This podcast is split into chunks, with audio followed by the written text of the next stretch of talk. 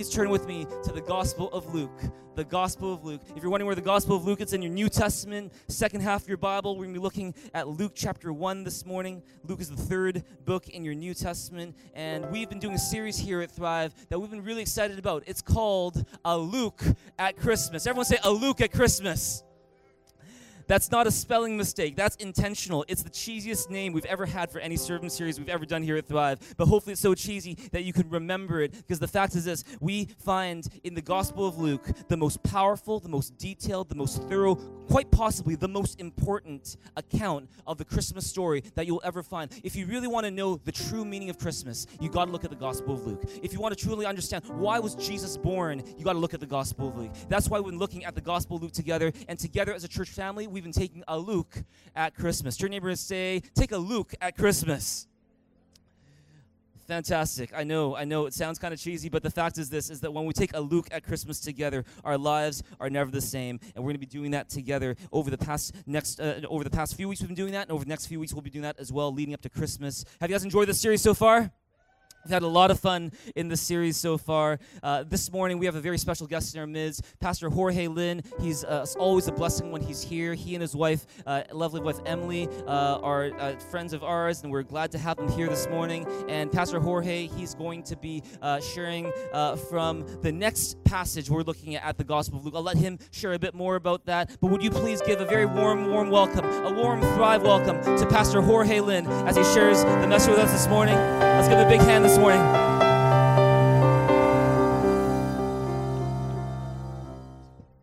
Good morning. Thank you for the warm welcome as always. It's great to be here, uh, back here so soon. So it's great to see you guys. uh, today we're going to be reading from Luke chapter 1, verses 39 to 56. So if you have your Bibles, you can go ahead and turn to that. And as you're turning to that, I want to give you a bit of a background of where we're at in this story here of Christmas. Now, this is a passage that is a pause in the story of Christmas. It sits right after the foretelling of both the birth of John the Baptist and Jesus, and just before the actual birth of John the Baptist and Jesus. It is a story about Mary, the mother of Jesus, and Elizabeth, the, Mary, the mother of John the Baptist. A story of how they model for us the faithfulness of being part of God's plan and promises but it is also a story about the Lord fulfilling the promises to Mary and her son to be born Jesus Christ.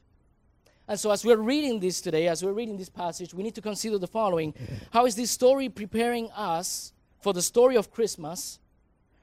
And how does it introduce us to our Savior, Jesus Christ? Who is this Jesus, Son of God, that is promised to come in the story of Christmas? What is great about his coming? And why is it so important today that this passage is here? Because Christmas is more than just gift exchanges, it's about a particular gift. A gift that is now so called immortalized in this passage by Mary, who sings about Jesus. This is the gift, Jesus Christ. So, as we read the story today, let's keep an open mind to what it means to live the promises of God. So, our story today opens just after the encounter between the angel Gabriel and Mary. Now, the angel Gabriel tells Mary that she will conceive a child and give birth to a child called the Son of the Most High. The angel also tells Mary, as a way of encouragement, that her relative Elizabeth, who is in advanced age, is pregnant and will soon have a child. This child we know as John the Baptist, which it is, was foretold to them as well by the same angel. Now, what is interesting is that when this angel tells Mary uh, that her relative is pregnant, in that same breath, he says, Nothing is impossible with God. And in your NIV Bible, it says, For the word from God will never fail. The word of God will never fail. And so Mary, likely encouraged by the words of the angel, travels to a city in Judea, the house of Zechariah, to meet Elizabeth. She wanted to see for herself the promises fulfilled in Elizabeth.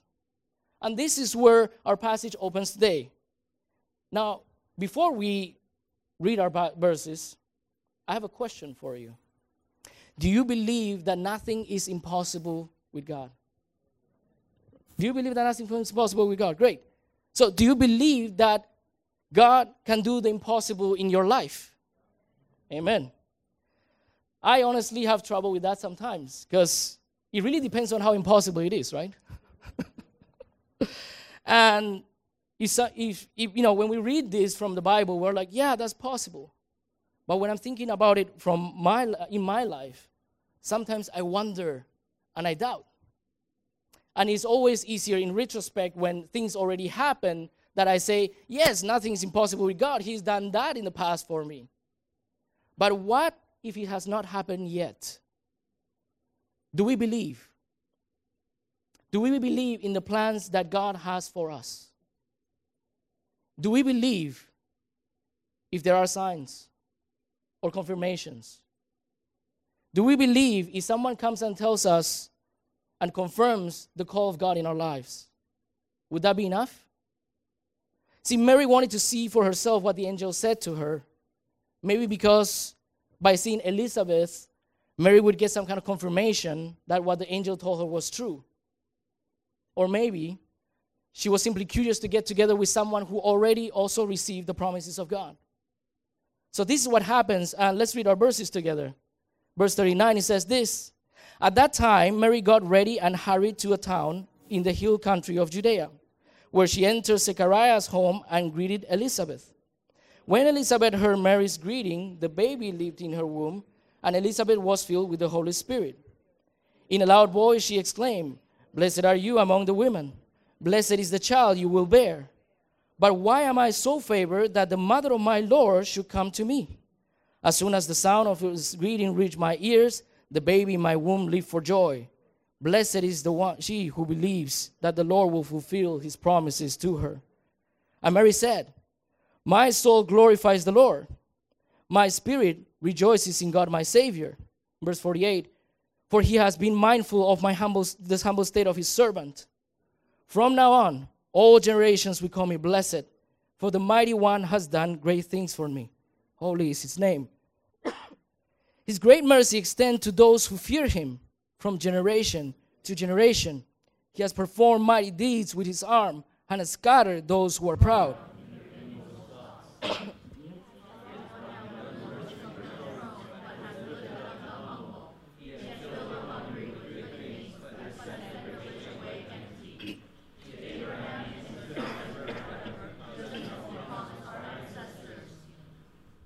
Thank you.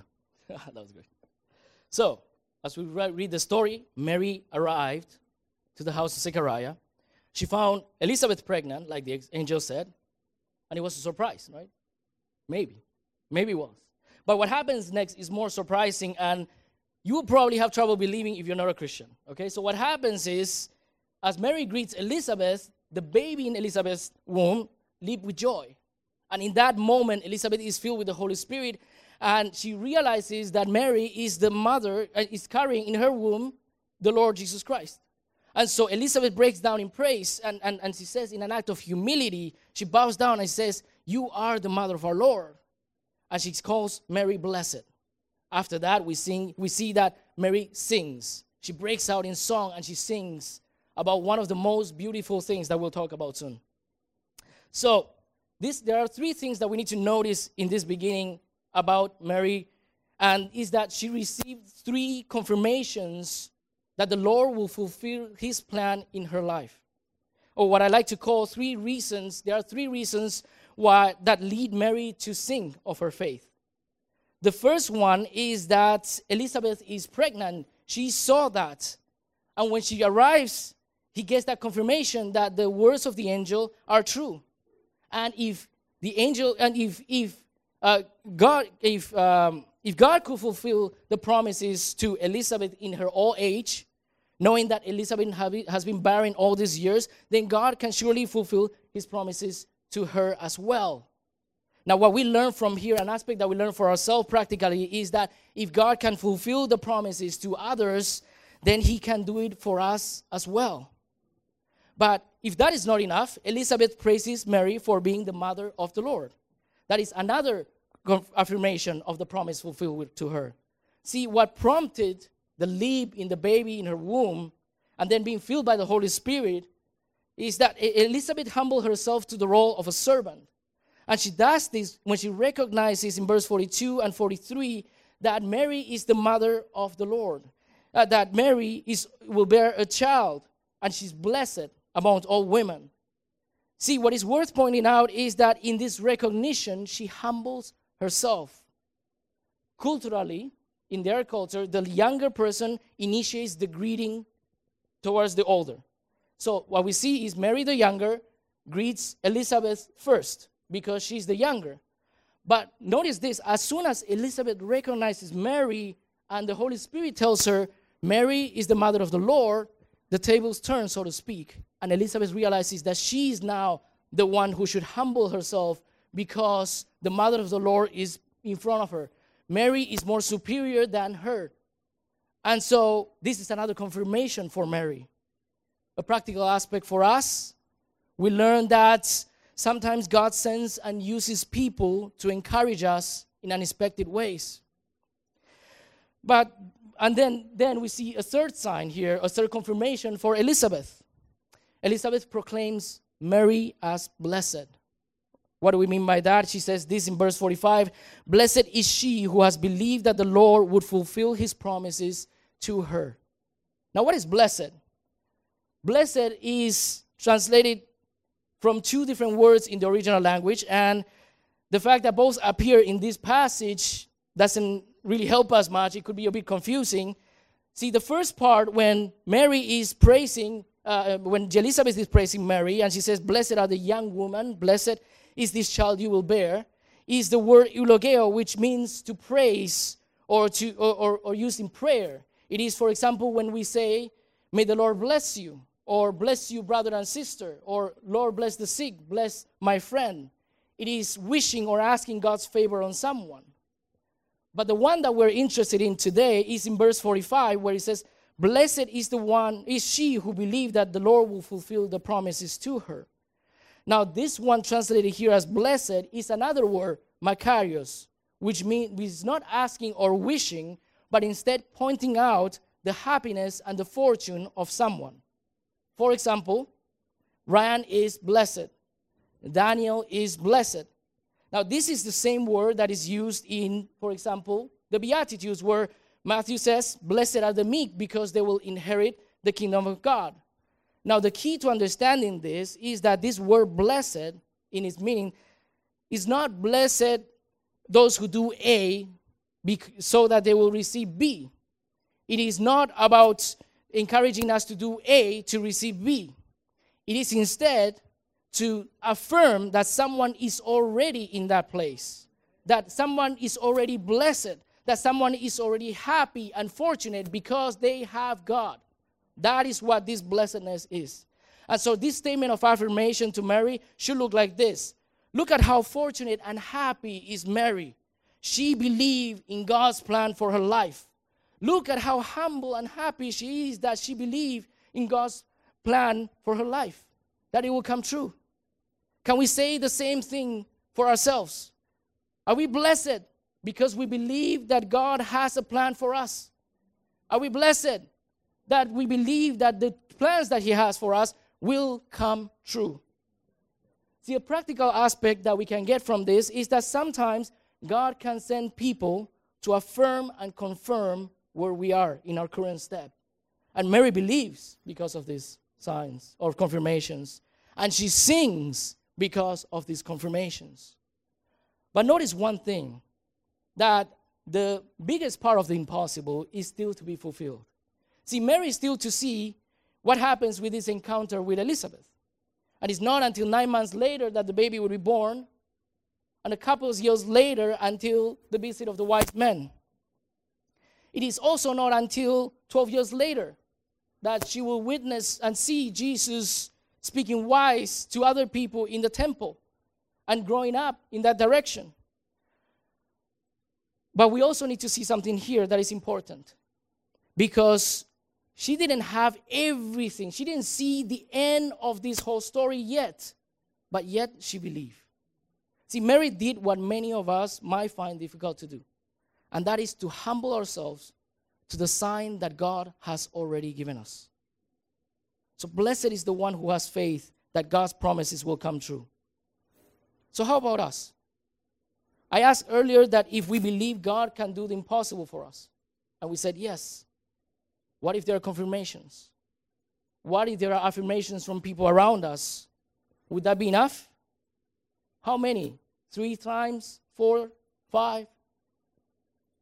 The truth is, sometimes we want more signs. God, tell me more. Oh, show me more. I, I, am not sure if, if, if, if this is true that you're calling me for this. I'm not sure if you have promises for me. Show me again. Show me again. And we're always asking. Instead, we should be humbling ourselves, like Mary, and say, Yes, I think that's enough. I want to trust you, God. I want to walk with you. Because sometimes it is in that step of humility that we see God's plan for us.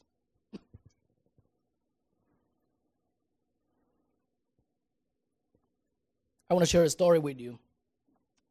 Two months ago, something happened to me that changed my life forever.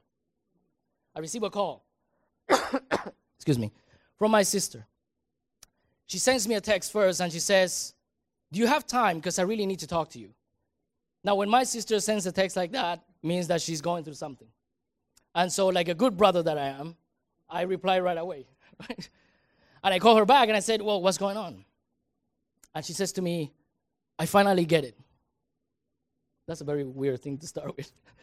I said, Oh, you finally get what? I finally get why you and Emily and all those people believe in Jesus.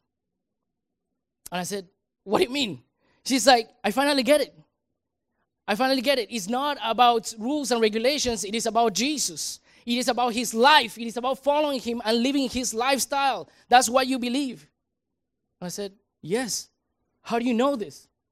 And she told me that she joined this uh, life group Bible study from our neighbor, and that she's been going there for a couple of times. And as she was taking notes one time and listening to what the leader was saying in the Bible study, all of a sudden it came to her mind that it's not about the rules and regulations, it's about Jesus Christ. And all of a sudden she feels that a veil in front of her was lifted and she could see all of Jesus. She told me that all of a sudden a burden in her shoulders lifted. That it seems that her life was going everywhere, but now she's going straight in a path. You know what she was saying? She was saying Bible verses that she never heard before. Right? The Lord lifts up our burdens. Right? In Second Corinthians, He lifts up our veil when we come to Him. In Proverbs 3 5 to 6, He makes our path straight. She was quoting Bible verses she never heard before because in her humility, she listened to what was being said about God. In her humility, she submitted to the plan that God had for her. That's what we need to do sometimes. Yes, we need confirmation and affirmations that God has a call for us, but a big step is to humble ourselves to that call, to that promise that God has for us. And this is important because we will see very soon that it is the reason why God chose Mary. Her posture of humility is the reason why God chose her. And it is also from this posture of humility that Mary sings. So let's see what she sings. I'm going to read it for you again briefly. Verse 46 to 50. And Mary sings or says, My soul glorifies the Lord, and my spirit rejoices in God my Savior, for he has been mindful of, my humble, of the humble state of his servant. From now, all generations will call me blessed, for the mighty one has done great things for me. Holy is his name. His mercy extends for those who hear him from generation to generation. What is the reason why Mary sings? Because she wants to glorify God. Because in her humility, she sees something about God in her life. And she wants to magnify that. That's the word uh, uh, translated as glorified in the NIV. She wants to magnify, she wants to make it seen. She wants to tell everybody about it because she receives it and she's joyful and she wants to tell everybody about the God that she's seeing with her own eyes. And she sings this three things. The first one is the mindfulness of God. Verse 47, she sings that she rejoices in God her Savior because 48, God has been mindful of her humble state as a servant. But what does that mean, humble state? Humble state, sometimes translated as afflicted state or unfavorable condition, or very simply, lowly. See, this term is used in reference to the oppressed people of God. In the case of Mary, her humble state is her low status that she has in the standards of the world. She was simply an ordinary young woman without any particular social status. Her family from humble origins, her husband a carpenter. See, a contemporary, uh, uh, uh, contemporary expression that we have is Mary is from humble origins. And so Mary rejoices that God, her Savior, was mindful of her lowly state, her humble origins. See, God not only knows her, but knows her situation. And the mindfulness of God is not just God knows her and her situation, but the mindfulness is that He plans to do something about it. That's the God that she sees. Mary is a lowly woman, and God, being mindful of her, picked her to fulfill His promises. Not because of any personal worth or any holiness from her part, but simply because of her lowly state as a servant. And so Mary realizes that now, throughout history, she will be called blessed. Why? Because God was mindful of her lowly state. God was mindful of her in the same way that He is mindful of us. He knows where we are at right now, He knows what we need, and His mindfulness has the intent of coming into our lives and changing that. And so Mary sings, and she sings also that this God is a mighty one that has done great things for her, a holy one. Now, what is this great thing that God has done for her? The virgin conception of Jesus, yes, and the fulfilling of God's plans through her. But know that in this calling, uh, in, in calling God mighty, she also calls God the Holy One. Holy is his name, she says. Now, this doesn't simply refer to God's holiness as he's morally perfect but as commentator says, this holiness is about God's righteousness and different from the world. The point is to show us, or the point she's singing about, is that God is different from what or our social norms. That while the world would neglect Mary as an ordinary person, God is mindful of her loneliness and picks her. While the world may say that we're not worth anything, God sees extreme value in you. He sees you as somebody who's important to him and he's mindful of you. And so this God is different, he's unique, and he chooses Mary. And finally, he brings uh, uh, one more thing about God, and he says this number point number three God extends mercy to those who fear him.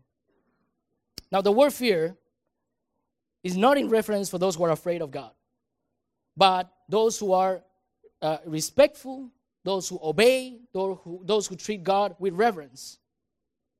See, God extended the mercy to those who are humble and devout like Mary. Remember the previous verse. God was mindful of Mary's servant state. Mary also shows her devotion originally in our, in our previous uh, section in chapter 38, uh, sorry, verses 38, when she says, I'm the Lord's servant. Do you see a pattern here? God is mindful, different, merciful towards those who are lowly and humble, towards those who would submit to Him in reverence, who would serve Him. Maybe it is as Paul says in 1 Corinthians chapter 1 verse 27 because God chooses the foolish things of the world to shame the wise God chooses the weak things of the world to shame the strong I don't know about you, but as I was reading this,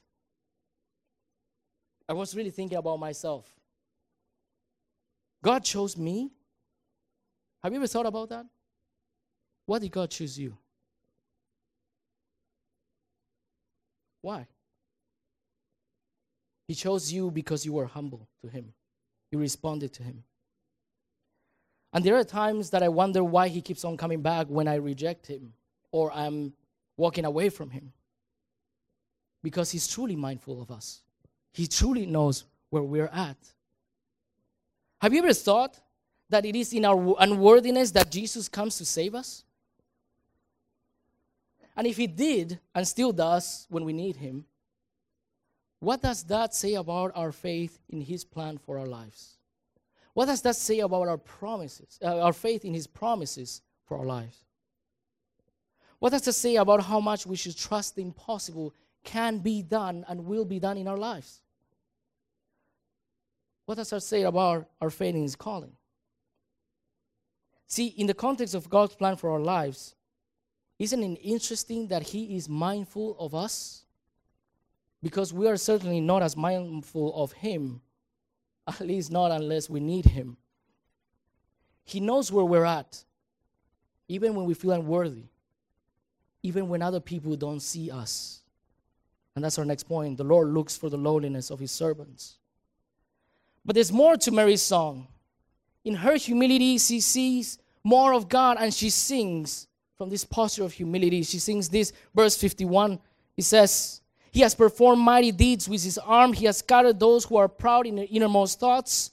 He has brought down the rulers from their throne, but has lifted up the humble. He has filled the hungry with good things, but has sent away the rich away empty. Now, at first read, it may seem that Mary is singing about God's past actions, but just as, and as a quick aside, a small uh, aside here, this is what is called prophetic perfect in Hebrew, which means Mary is singing now about what she sees will happen with his son, Jesus, later. She's singing now about the glories of Jesus that are to come, as if they are already happened, because she knows that it will happen. As a matter of fact, the evidence that she's thinking, she's singing about this future is that what she sings in these verses are, is found as a recurring theme in the book of Luke, the Gospel of Luke, and also in Acts. So, what does Mary sing in this second part that is important for us to know? Mary sings of this mighty God performing great deeds with his arm. Now, what is God's arm? God's arm is basically like his muscle, okay? God's arm in Scripture is a symbol of the power and the might of God in reference to saving his people. For example, Exodus 6 6, it says, So therefore, to the people of Israel, I will bring you out of the burdens of the Egyptians, I will deliver you from slavery, and I will redeem you with an outstretched arm, with great acts of judgment. We also see that in other verses where he says, I will scatter your enemies with my mighty arm. Now, one thing for us to notice is that this is done in, in, in context. Uh, this word is mostly in context with God leading his people into salvation. Sound familiar? Jesus, the Messiah, at least at this point in the story, is the anticipated Savior that will lead the people into salvation. So the power of God showed in the Old Testament now is shown in his Son, Jesus Christ and is coming. And, G- and, and Mary sings about that. And what she sings about tells us much about Jesus. What she sings about in verses 52 and 53 tells us much about Jesus. He lifted up the humble and filled the hungry with good things. Now, in the context of this song, we learn that God is mindful, for lowly, merciful, and, and for those who revere Him.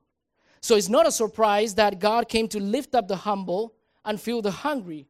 But who are these humble and hungry?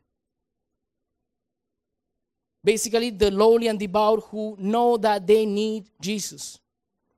On the other hand, we see that God scatters the proud. Who are the proud? The proud are the rulers, the people in high authority, because they aren't hungry, they aren't lowly. They are the ones who hold the power and are self sufficient. They are the ones who do not need help but can rely on their own strength. Now, some of you present here today, you probably have good positions of authority in what you're doing, and maybe you're rich. And that's great. It sounds like he's saying Jesus didn't come for you, but that's not what it means. It's not about money, it's not about position you have. It's about how much you need and want God. See, how much do you live in this posture of humility and say, I want you, Jesus? I need you. Because he scatters those who don't want him. He scatters those who don't fear him. He scatters those who don't need him. And what this shows us is the contrast between the proud and the lowly. The ones who say, No, I don't want you, And yes, I want you and I need you. We all really need God, whether we know it or not. So it's not it's just a matter of letting God be God and not take over and be God ourselves. But we live in Vancouver, Canada, and sometimes it is very difficult for us to understand what need is, what it means to be hungry, what it means to be poor. Sometimes it is hard because we have everything that we need. And some of you may say, well, yeah, but I'm not rich or anything. Well, if you own a home in Vancouver, you are rich. Okay, by the standards of the world, you are rich. okay. So I'm to try to help us understand what this means then. I want you to think this through me, okay? Yeah, think this through with me. So I used to think that if God gives me more and I have more money and I have more whatever status or everything, that I will give more to God. I used to think that. And I used to tell myself, God, just give me a better job so that I can tithe more or give more. And I also heard this from other people. But the reality is that these verses reminds us that sometimes that is not true. that we tend to think that the more God gives us, the more we will give him, but it's difficult because the more power and money and influence we have, the more we want to do things by ourselves. See, it is easier to take matters in our own hands, right?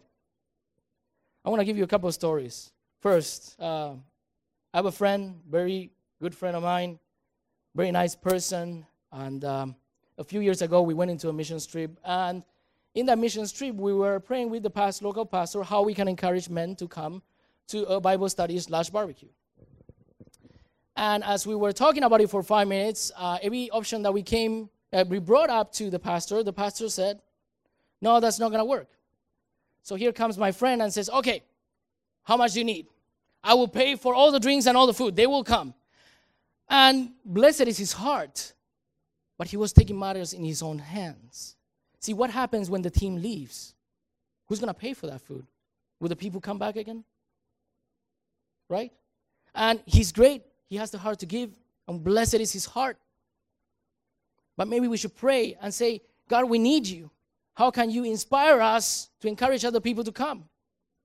Now, I'll give you a contrast story of another one of my friends who has also gone into missions. And this one is about a friend who goes into missions into countries of the Middle East. Now, I don't know if you know this, but uh, if you heard of this, but their team sends them in. Once they get off the airplane, they have to hand in their cell phone, their wallets. All the only thing they keep is their passport and, like, say, 20 bucks Canadian.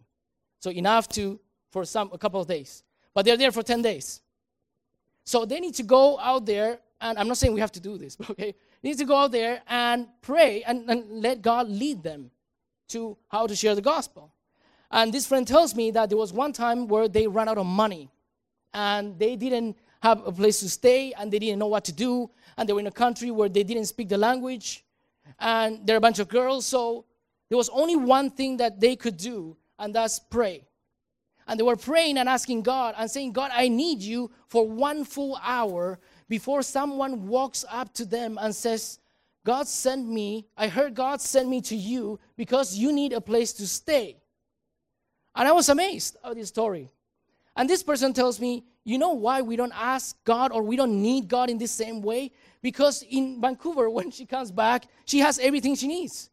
She, she, she wakes up in the morning, takes her kid to school, uh, drives the kid back, and if she wants something, she pulls out the credit card and puts it, the money on the credit card, and she just prays when she needs something that this city cannot give her. But there, she needed God in everything. And so she prayed, and so she come before him in humility and ask, God, I need you. This is the heart of wanting God that God is looking for. See, Jesus reaches out to those who truly yearn his presence. This is the image that we get from these verses. Not only seeking, not only to seek him when we need him in some things, but all the time. All the time. Do we need him? Do we need him in that way? And that's we say, God, come and save us because we are hungry and we are poor. Do we need Him in that way? See, we're not always in need of Him, and maybe that's the reason why we don't break out in song as often as we should. Right?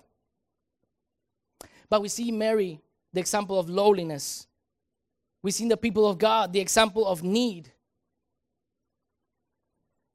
Now, this doesn't mean money is bad or authority is bad, but it is easier when we have those things to forget about our sense of need of God. And Jesus doesn't want us to forget about Him.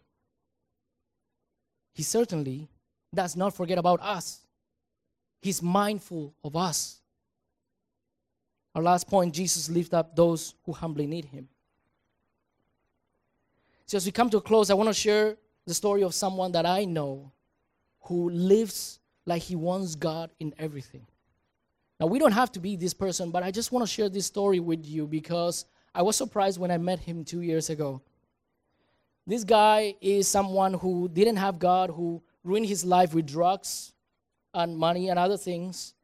And he came to Christ uh, by the grace of God. And ever since he came to Christ, he realized how much he needs God in everything.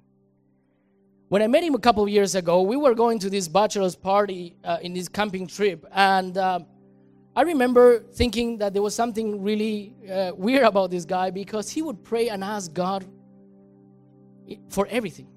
He wanted God in every part of him. So we are going in that trip, and uh, before because it's a bachelor's trip, we are going to get the groom in his house, and uh, the idea was to tell the the the the, the, the, owners of the house to open the door for us at 4 a.m. so that we go bag my friend, put him in a bag, and then strap him in the trunk of the car and go in the camping trip.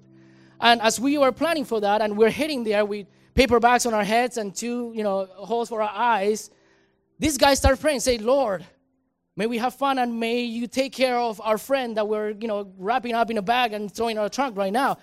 I'm thinking, is this guy serious? Like, we're and then we actually go in there and it doesn't work out. We trip over lamps because there was no light. We can't see anything. And then we go in the car later on and he starts praying, God, open the road for us as we head out into this camping trip uh, so we can enjoy ourselves. And I'm thinking, oh, yeah, great, great, great. And as we're halfway to the road, he said, God, he shows us the quickest way to get there because, you know, we want, we, we want to be there soon and we want to glorify your name. And we get there to a camping site where we didn't book, so they put us in the common lot, and then there's a lot of uh, tents there, and he's like, no, no, no, this is not what God wants. And he's like, God, would you give us a better lot? I'm like, okay, come on, man, you got to stop praying about everything here. And he's like, no, no, no, you don't know. We got to pray and ask God.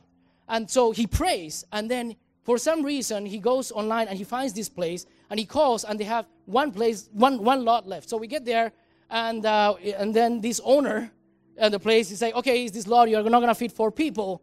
I say, okay we started talking about it, and he starts praying again, and he turns around, he prays, and he said, God, give us a better lot. So the owner says, without hearing him, hey, um, we have an RV lot. Maybe you guys want that lot, which is a lot better than what you have right now. It's high up there. It's like the first lot when you come in the camping site. We said, okay. So we put four tents where people would put a huge RV. We have four tents. People walk by and say, do you know the owner? How come he gave you this such a big lot? I'm like, no, actually we prayed. we prayed because that's what we did because I don't know what. And I said, okay, this is this is getting crazy, right? In, in it's getting crazy. And he keeps on praying every day. And we got in a boat to fish. And like four guys in a boat to fish. And, you know, of everything that we brought to the camping trip, we forgot to bring uh, worms or tackle water or bait, anything. So we're on the boat and we're trying to fish with bread and sausages, which you know it doesn't work.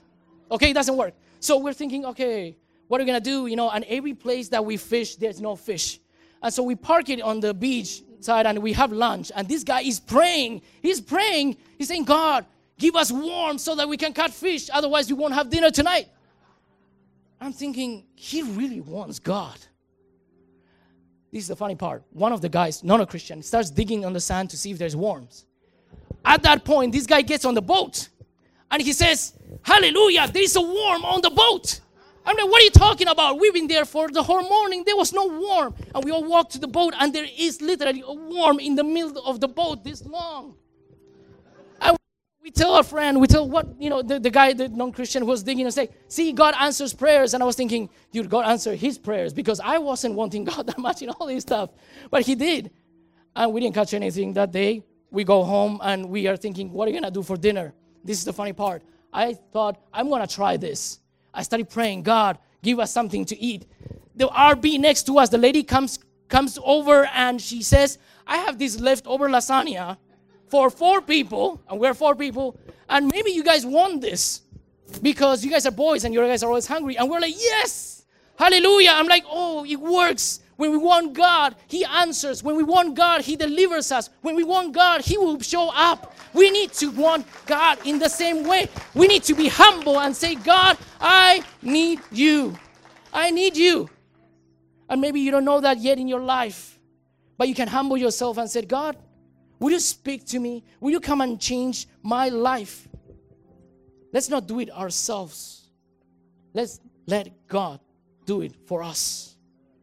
Because all these things that we have the money, the power, all these things, the flesh will go away. But what Jesus is doing for us, lifting us up, will forever.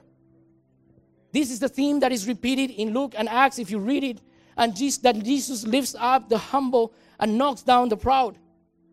Now, at the beginning of this uh, message, I said, why does Luke include this account to his friend Theophilus? Why is this baby leaping and Mary's blessedness, salvation of those who need it, so important? Because up to this point of the story, right now, promises of God had been made. And in this section, in this little pause that we have, before the greater things to come, we need to pray and think how are we going to respond to the promises fulfilled? Are we ready to believe that the impossible is possible with God? Are we ready to believe God's promises in our lives and live as blessed? Are we ready to give up all that we have just to need Him a little more? Are we in the right posture to hear the story of Jesus and let Him change our lives forever? This is a moment of remembering that the reason for our blessedness is Jesus Christ. Mary's reason for her blessedness was the pregnancy. Our reason is the Holy Spirit in us. Both will be fulfilled in the promises of God. Jesus came to lift up the lowly. But don't forget, he became lowly so that we could be lifted up. Amen. Let us pray.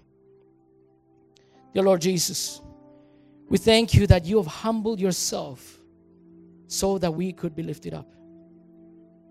Dear Jesus, we thank you that you have given up yourself so that we could be saved. Dear Lord Jesus, we thank you. And I pray that as you speak to us, let us learn this posture of humility in listening to you, in wanting you in everything in our lives, even when we think that we can do it ourselves. Father, we thank you that you deliver us. We thank you that you're speaking to us. And so help us in this little pause that we have reflect how can we need you more, Lord Jesus? And how you are part of our lives. Thank you for being mindful of us. Thank you, thank you for being merciful of us. We pray all this in your name, Jesus. Amen. With every head bowed and every eye closed, so I want to invite you to respond to God through prayer. Today we've been hearing this powerful message from Pastor Jorge about how God lifts up the humble and he scatters the proud. The Bible says that God opposes the proud, but he gives grace to the humble. And so, here today, I'm going to lead you in a couple rounds of prayer. And the first round is for those of you who find that you lack humility. We've been learning today about the importance of humility. That humility is not about looking down on yourself, it's not about being a doormat for others, but it's about putting others before you, all the while being secure in who you are. And here in this place, maybe you are in a place where you lack humility. And if you find that you know you think you know I don't need God in this area, that's a clue that you lack humility. If you think you know I'm going to do things my way, not God's way, that's a clue that you lack humility. Maybe there's an area in your life today where you realize this morning that you need to start thinking about doing things God's way, asking for God's help, asking God to move instead of you doing things in your own strength. Maybe it's in your marriage, maybe it's in your health, maybe it's in your family, maybe it's in your finances. Maybe it's in some other area of your life where you're really concerned, but you have yet to really humble yourself before God. If that's you today, we want to give you an opportunity to express your need for God this morning because when we express our need to God, we humble ourselves. When we express our need for God, we're giving God room to work in our lives in ways that we could not ourselves. And so if that's you, why don't you just lift your hand to God on the count of three? If you realize today that you need to humble yourself in a certain area of your life, why don't you raise your hand to God in this place right now? We're going to respond to God on the count of one, two, three. Why don't you raise your hand today? Just raise your hand to God if you realize today that you need a humble heart and a humble attitude and comes to that area of your life. Why don't you start talking to God this morning? Start talking to God in your own words this morning because He loves you. Oh, how He loves you. So start talking to God today. Ask God to move in that area of your life. Humble yourself before God in His presence because He loves you. He loves you. He loves you. He loves you. He loves you. Thank you, Jesus. Thank you, Father. Thank you, Jesus. Thank you.